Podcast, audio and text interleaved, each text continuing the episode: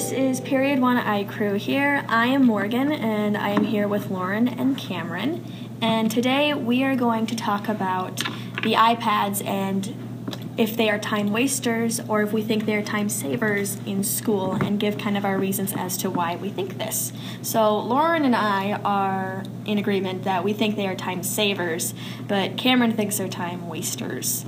Uh, so, Cameron, if you'd like to explain your first point as to why, go ahead. Um, uh, games on the iPad, there's several that I've seen kids playing throughout class periods, like uh, 1010, which is a Tetris type game, then uh, Slide Brick Breaker, which is Brick Breaker pretty much, except it's it's really complicated to explain. And then Clash Royale is a uh, strategic multi multiplayer online game which takes time like it takes complete focus to play so these kids are distracting themselves with games on their ipads during class And I agree with that, but that's only certain people.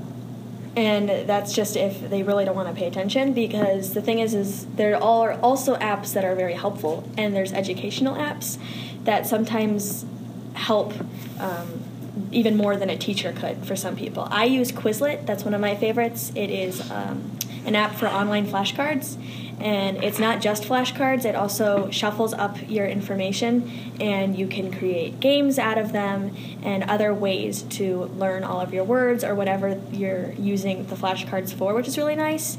Um, and Khan Academy is basically online tutorials and it's your basically your own tutor, which is really nice um, that you can have access to for many different topics and courses. Um, and Lauren uses Notability. There's um that's the final app that we had that we had down. Um, Notability is basically a note-taking app where you are able to draw and type in various colors to make your notes organized and easily ac- um, accessed on your iPad. They're all in one spot. Um, they're very easy to read. They're very easy to uh, write down. So that's another um, app that's really nice. but most teachers don't even know how to use these uh, a study in quebec uh, showed that 70% of teachers said they never rarely even use them because they don't know how to. And granted they do have training sessions for them they're just over the basic things like uh, the app store itunes uh, apple classroom which shows you what they're doing on their ipad. Those are just the basic things and the b- basics they can do is they can just stop the games from being played. They can just tell them to put it away and just use the paper textbook so I don't know. I just our teachers at our school have training sessions at the beginning of the year and sometimes throughout the year if there's new things that are happening. Um, so even if they didn't know how to use them, I feel like that's just the school's doing. And if they got them training sessions every once in a while, they would know how to use them and they could easier control the class and know what's going on. Um, that's just my opinion, but yeah. Also, the online textbooks are all in one place. You, we at our school we use VHL Central and Pearson Realize, um, and so you're not carrying around a bunch of textbooks all the time. And you can also listen to it, so you don't have to read it. Sometimes that's more helpful. And you can also watch videos that are online um, that are in the textbook. So they have extra tutorials, just like you would on the apps, except they're embedded into the textbook, which is really nice. Uh, a study done in California showed that students using iPads saw their math test scores increase 20% in one year compared to students using traditional textbooks. Um, the study shows that as kids are using their iPads to study, um, it's nice to have all of your information in one spot so you know exactly where to find it. One thing that also is bad about the iPads is Google Hangouts, which is a way um, most uh, people who use like a Google base for their company, they that's how they use to communicate within their company, and so everybody will get on there and start texting each other since it isn't blocked. Since every since we're all access to Google and we can't really block just one certain app, we'd have to block all Google apps. And we use Google Docs, Google Slides, Google Classroom, Google Sheets. We can't really block Google Hangouts, and kids are texting during class, talking, cheating, all of this other stuff.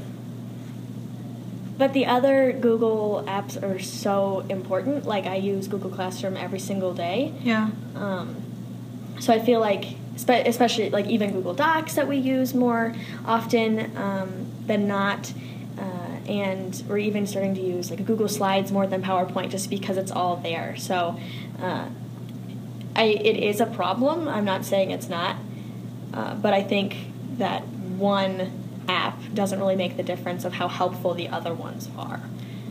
Google Hangouts also could be helpful if you are, in fact, in a class and you have to communicate with your class. I know Morgan helps with um, our intro to theater class, mm-hmm. and she communicates with the kids in her class using that, and it's very helpful to her.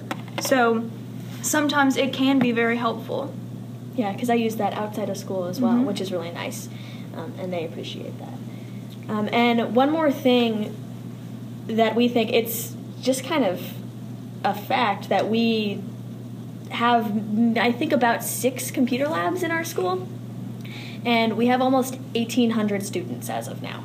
Uh, so, hypothetically, you really couldn't get all of your students if more than a couple teachers needed those computer labs at once, especially when we're doing our senior um, speeches and our senior papers.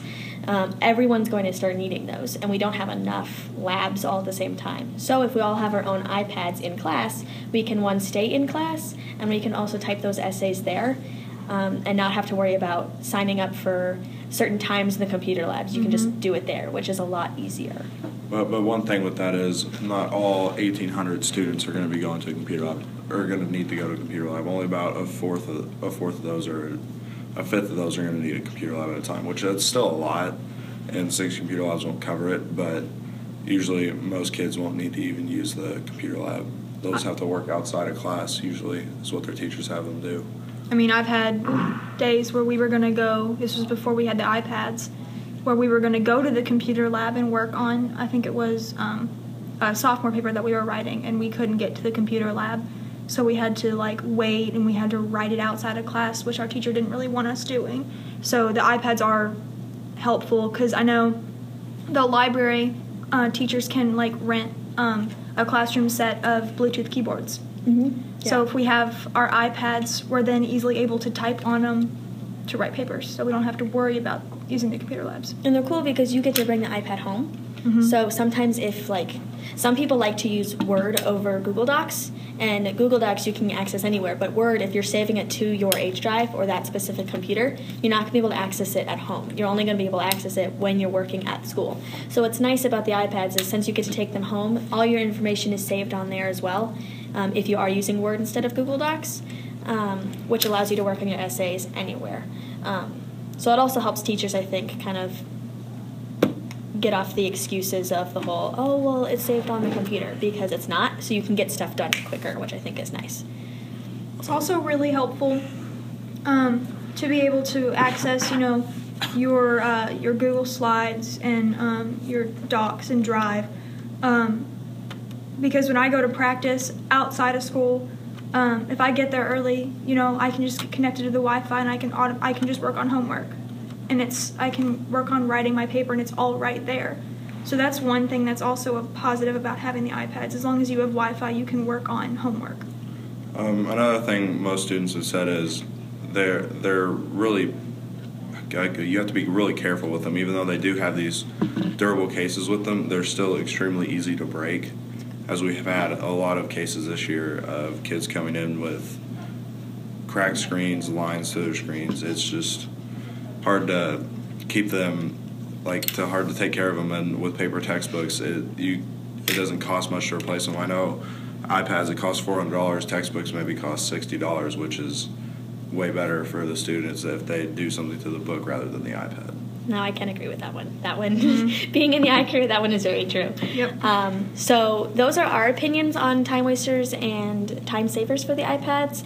Um, a little while back, I interviewed my brother, Spencer. Uh, he is a sophomore, and uh, he has been using the iPads now for the past year. And I asked him his opinion on if he thought they were a time waster or a time saver. I think the iPads are a waste of time. I still have paper textbooks, so it doesn't make my backpack any lighter.